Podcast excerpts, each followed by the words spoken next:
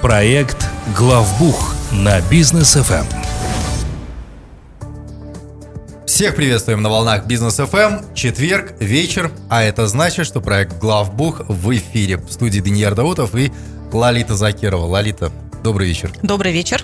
А, Лалита Закирова, основатель, владелица э, группы компаний Аксиса, предоставляющая бухгалтерский аутсорсинг и аудиторские проверки.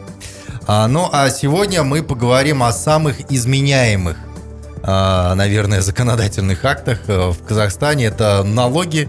Налоговый кодекс у нас меняется, э, Лолит, поправьте мне, ежедневно, еженедельно. Ну, ну, слава богу, не ежедневно. Но еженедельно ну, практически. Ну, чаще, чем хотелось бы. Да. А, на данный момент, вот 2022 год, а, конец июля, какие есть общие изменения по налоговым проверкам в этом году? А налоговые проверки вообще это такое словосочетание, которое очень сильно пугает э, предпринимателей. Угу. Да, да и бухгалтер это тоже пугает, откровенно скажу. А, с проверками мы всегда, ну, перед тем, как столкнуться, очень переживаем. И если смотреть на 20-21 годы, да, то есть пандемийный период, mm так называемый, то, конечно, там количество налоговых проверок, оно значительно сократилось на второе полугодие 2020 года в принципе даже не было плана проверок. Ну, вернее, как бы он остался тот, который был на первое полугодие. Ну, то есть, по факту, получается, и не было. И э, в первом полугодии 2022 года, для понимания, у нас в план были э, включены всего 44 компании. А на второе полугодие 2022 года в проверку были включены аж 842 компании, о, 812, простите, компаний, да. Почти в 20 раз больше. То есть э, это, ну, по сути, знаете, такое возвращение к допандемийному периоду. Угу. А, о чем это говорит? Ну, во-первых, это говорит о том, что, наверное, у налоговых органов есть уже какие-то новые схемы работы и ресурсы для того, чтобы возобновлять проверки в том количестве, в котором они были два года назад. Либо они соскучились по проверкам. Соскучились, это тоже такой интересный момент. А, я думаю, сегодня мы больше будем говорить о определенном виде проверок, да, потому что проверки разные бывают, но тем не менее, как бы для предпринимателя это все равно знак. Угу. Это все равно знак, потому что, ну, все-таки почти тысяча компаний это много. И все должны понимать, что если проверяется там 800 с хвостом компаний, то это значит еще огромное количество других компаний, они будут тоже вовлечены в эти проверки, mm-hmm. потому что при проверках одних компаний назначаются встречные проверки, уточняются какие-то данные, однозначно есть какие-то связи с другими контрагентами, но это нормально, это бизнес, то есть э, готовиться нужно, mm-hmm. в общем-то, всем. Понятно. Ну а предприниматель где может почитать о вот этих вот налоговых проверках? А, ну, у нас предприниматели достаточно, на мой взгляд, люди грамотные. Вообще э, график вот ну, на последний а, на, на последнюю дату у нас э, в конце мая был размещен этот график проведения так называемых проверок по особому порядку. В рамках у нас законодательства есть определенная процедура, каким образом это, это все происходит, я имею в виду размещение. Ну, вообще, на сайте Генпрокуратуры публикуется список компаний, которые попадают под проверку. В обязательном порядке это заранее публикуется. То есть, в принципе, предприниматели, они должны знать об этом, либо там бухгалтера своего попросить, да, посмотреть, а нет ли там моей компании угу. вот в этом графике. Понятно. А что из себя представляют эти проверки вообще? Какие они бывают? Ну, проверок, в общем-то, у нас несколько видов. Мы сейчас, может быть, там сильно э, прям налоговый кодекс разбирать не будем, но смотрите, бывают вот эти проверки, раньше они назывались комплексные, это проверки, которые сейчас как раз называются проверками, проводимыми по особому порядку на основании системы управления рисками.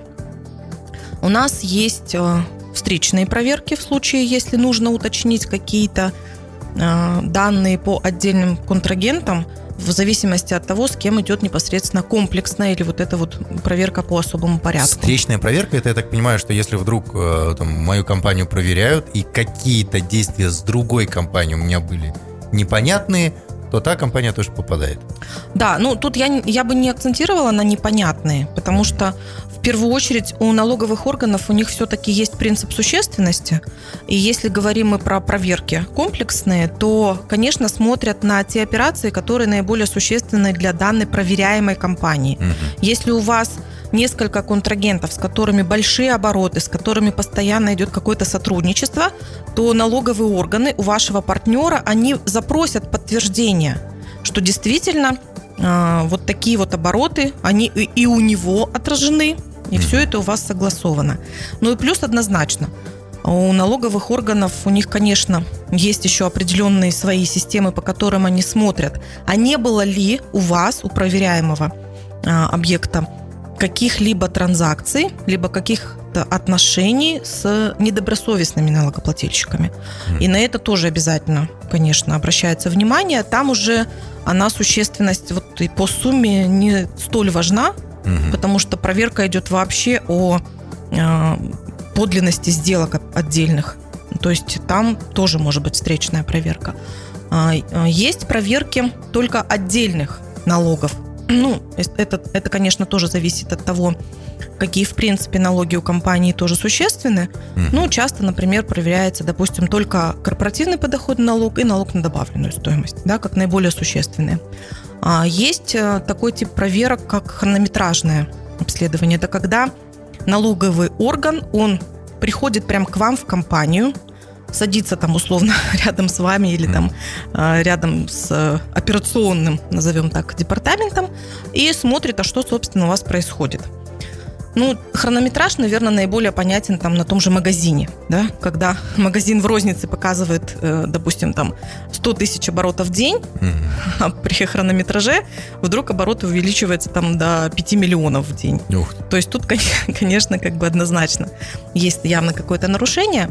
Вот, это, ну, те, те виды проверок, которые м, чаще всего встречаются и которые ну, должны точно предприниматели знать, и к ним, если для них релевантно это, то, конечно, готовится. Угу. Вот эти, то, то есть, что должно способствовать тому, чтобы компания попала под проверку? Как, как отбираются эти компании? Так, ну тут, э, как бы, наверное, даже не, не то, что способствовать, да. Смотрите, мы с вами будем говорить тогда все-таки вот о вот этих проверках, э, которые проводятся по особому порядку на основе оценки степени риска. Угу. То есть вообще степень риска – это то, что у нас налоговыми органами принимается, применяется уже несколько лет, а, это прям вот система управления рисками, СУР.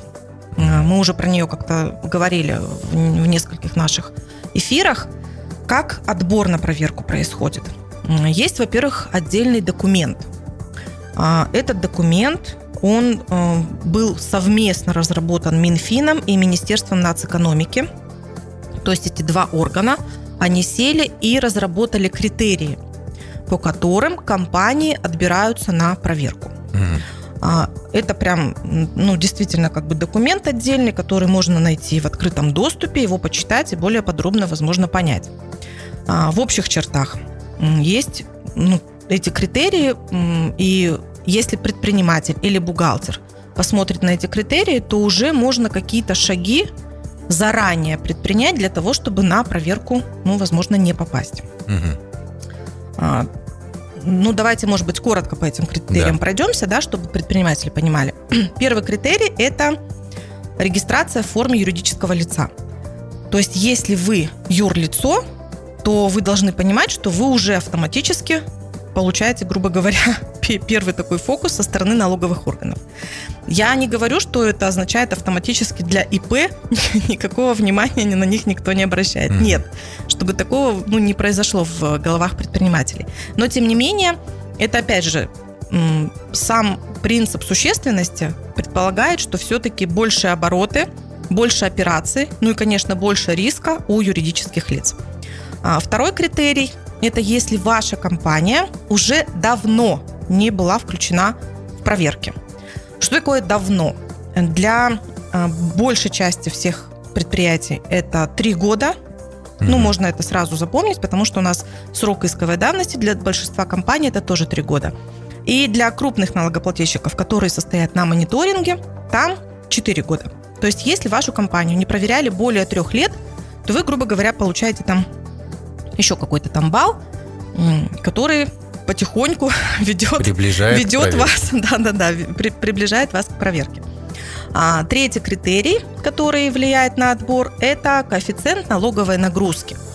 Про коэффициент налоговой нагрузки а, мы, наверное, сделаем отдельный выпуск, подробнее попробуем его объяснить. Но а, что меня немножко смущает вообще в этом коэффициенте, то что а, коэффициенты считаются по принципу средней температуры по больнице. И когда в одной корзине есть и не очень большие компании, и очень большие, то этот коэффициент, он, естественно, очень сильно, ну, такой вот искаженный. То есть, Мгм. если каждую компанию с этим коэффициентом каким-то средним сравнивать, то там тоже достаточно, наверное, легко для небольших компаний получить какие-то не очень хорошие баллы. Дальше.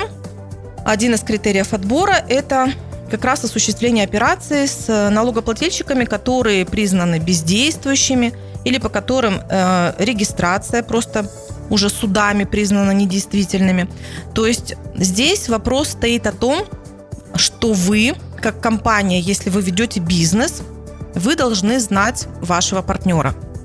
Есть такие прям термины э, «зная своего клиента» или «зная своего партнера». У нас до- достаточно много сейчас опций, где можно проверить своего партнера до того, как вы заключаете с ним какой-то контракт. Есть проверка контрагента, есть сайты комитета госдоходов, еще ряд источников. Ну, то есть вы должны понимать, что в случае, если вы заключаете контракт, а уж тем более проводите какие-то суммы, а при этом у вас нет уверенности, что ваш партнер работает честно, Мгм. то не думайте, что вы будете белым и пушистым. Рано или поздно может прилететь что-то и к вам, и на это есть вполне законные основания. Дальше очень важный критерий – это коэффициент соотношения суммы вычетов э, к сумме дохода. Ну, то есть у нас очень часто происходит такая ситуация, что э, компании, которые на общеустановленном режиме, у которых, естественно, учет и доходной, и расходной части происходит, они либо показывают постоянно убыток, то есть у них всегда расходы превышают доходы, либо вот это соотношение, оно настолько минимально, что, ну да, вроде как прибыль какая-то есть, вроде бы не в красной зоне, но тем не менее сущность самого бизнеса, она теряется, Мгм. просто исходя из вот этого соотношения. Вот не нужно думать, что налоговые органы этого не видят, и нужно понимать, что если вы где-то все время на вот этой грани находитесь, то рано или поздно вы себе тоже отрицательные баллы заработаете. Очень важный критерий, который тоже влияет на отбор, это предоставление дополнительной налоговой отчетности. То есть у нас часто бывает, что бухгалтер не успевает или а, вовремя компания сама не собирает документы, и бухгалтер сдает нулевки Мгм. И говорит, ну вот я нулевки сдам, а потом вот как все соберу, всю красоту наведу, я потом сдам а, правильный уже отчет. Вот это огромная ошибка. Мгм. Это тоже добавляет дополнительные баллы. То есть, если бухгалтер к владельцу подходит вот именно с таким предложением, то он- владельцу нужно задуматься. Это, это, ну, это нельзя делать даже, я бы так сказала, потому что вы свою компанию подставляете два раза. В тот момент, когда вы сдаете нулевку, потому что есть определенная система, которая фиксирует все нулевки. И в тот момент, когда вы сдаете дополнительную отчетность, вы еще раз, грубо говоря, вылетаете на радар. Есть определенное количество э, вот этих дополнительных форм, есть определенные суммы, останавливаться не будем. Я не говорю про то, что нельзя сдавать дополнительный отчет. Иногда, ну, действительно, это нужно. Опять же, человеческий фактор никто не отменял. Разные ситуации бывают. Но за этим нужно очень внимательно следить. Отдельно вот прям, я, я это уже как бы вот в процессе описания предыдущего критерия, ну вот то, что касается нулевых показателей, это прям отдельный пункт при отборе на налоговую проверку. То есть если вы постоянно сдаете нулевки Мгм. и постоянно, даже если потом корректируете, имейте в виду, это тоже отдельные баллы. Ну и однозначно, я думаю, известный предпринимателям должен быть этот критерий, это наличие неисполненных уведомлений. То есть те письма счастья, которые приходят от налоговых органов, их ни в коем случае нельзя оставлять без ответа. Напоминаю, что на уведомление отсутствует срок исковой давности. То есть бывали у нас иногда случаи, когда при ну, каких-то дискуссиях с налоговыми органами, иногда, когда компания, например, а, ликвидацию запускает, выясняется, что у налогового органа нет отметки об ответе на уведомление там условно десятилетней давности. Мгм. И если у компании нет этого доказательства, то пока компания не ответит, ей, соответственно, ликвидацию даже в итоге не завершат. Мгм. То есть нет никакого срока по ответу на уведомления. На все Мгм. уведомления нужно отвечать. Но это вот очень кратко Да. то, что влияет на отбор на налоговую проверку. Так, понятно. А, Тогда немножко переварим информацию, на рекламу уйдем, а после продолжим обсуждение налоговых проверок. Проект «Главбух» на бизнес Эм. FM. И, друзья, мы вернулись в студию. А, Проект «Главбух» в эфире. Лолита Закирова сегодня рассказывает нам про налоговые проверки 2022 года. А что влияет на отбор вот в этот, э, на налоговую проверку? Ну, в принципе, мы уже ответили, да, на этот вопрос. А когда предприниматель узнает, что его компания а, вот все, под проверку попала? Ну, то есть, э, придет ли уведомление, либо гром грянет прям вот, когда не ждали? Ну, во-первых, смотрите, вот на сайте прокуратуры как раз можно посмотреть заранее, Мгм. попала ли ваша компания в список или нет. Для понимания, это закреплено у нас законодательством. Два раза в год на интернет-ресурсе, именно Генпрокуратуры, публикуется список до 25 декабря текущего года Мгм. на первое полугодие следующего года Мгм. и до 25 мая текущего года на второе полугодие текущего года. Мгм. То есть вы, ну, либо сами можете это отслеживать, либо попросить вашего бухгалтера, чтобы проверялся этот список в соответствии с вот этими датами. А, Обязательно посмотрите не только вашу компанию в этих списках, но и ваших ключевых контрагентов. Ну, потому что Да. в случае чего встречка тоже вам обеспечена железобетонно. Дальше. Вы, как компания, которая попала на проверку, получаете извещение от налогового органа. Вы его получаете прямо по месту регистрации. И вы его должны получить не менее чем за 30 календарных дней до начала налоговой проверки. Мгм. Ну, то есть, э, фактически у вас есть месяц для того, чтобы определенную подготовку сделать. И, конечно, ну, предприятия, которые попадают на проверку, они используют вот эти 30 дней максимально готовясь. То есть все, все подчищая и все, соответственно, закрывая, что можно. А какие сроки у этой налоговой проверки? Сколько она длится потом? В среднем. А, Ну, ну, смотрите, опять же, а, у нас есть законодательно закрепленные сроки. А, Вообще срок налоговой проверки стандартно это 30 рабочих дней с даты, когда у вас уже предписание вручили.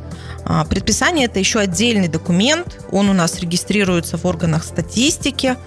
В предписании прям четко огромное количество там информации должно быть обязательно. Это вот прям можно в налоговом кодексе открывать, смотреть. А, Что важно? А, Важно вам понять, кто конкретно придет к вам на проверку. То есть в предписании как раз эти люди должны быть перечислены, прям фамилии этих людей. И, собственно, что у вас там будут проверять. Срок налоговой проверки, он тоже указывается в предписании. Но э, обращаю внимание, что, опять же, согласно налоговому кодексу, есть целый ряд еще дополнительных пунктов, по которым вам налоговую проверку могут продлить. Ну, например, есть у вас э, структурные подразделения. Даже если у вас там один филиал, который уже, может быть, много лет вообще никак не используется, но он у вас зарегистрирован. Вот имейте в виду, что уже на основании этого факта вам могут налоговую проверку продлить, что на самом деле чаще всего и происходит. Поэтому я рекомендую, если у вас есть такие неиспользуемые структурные подразделения, и вы в ближайшем будущем не планируете их использовать, то, конечно, их лучше закрыть. Ну, как минимум, вы себе проверку не увеличите. А, Есть еще там целый ряд, я думаю, тоже мы на нем сильно останавливаться не будем. Еще такой тоже момент, что, во-первых, а, продлить налоговую проверку может тот орган, который проверку назначил. У него есть определенные полномочия на определенное количество дней в определенных случаях. И плюс еще есть вышестоящий орган. Ну, например, к вам пришла районная налоговая, проверяет вас, и есть еще городская. Ну, это вот как, как пример. То есть предприниматель, когда он получает предписание, логично, конечно, изучить, какие могут быть конкретно у его компании возможности со стороны налоговых органов для увеличения срока проверки.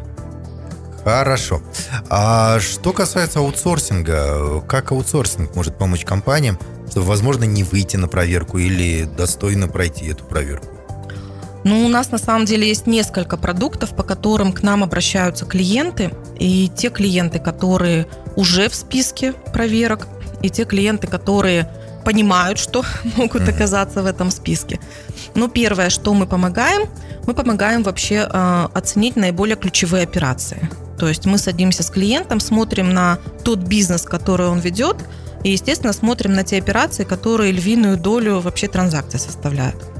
Дальше. Мы готовим персонал компании, угу. потому что там тоже есть нюансы по тому, как себя вести, что делать и так далее.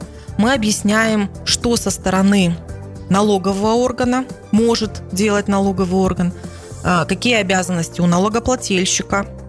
А, в процессе проведения самой проверки мы готовим и помогаем собрать те документы, которые должны быть до начала проверки, ну, грубо говоря, где-то там лежать стопочкой, чтобы элементарно быстрее можно было саму проверку проводить и отвечать на запросы налоговых органов.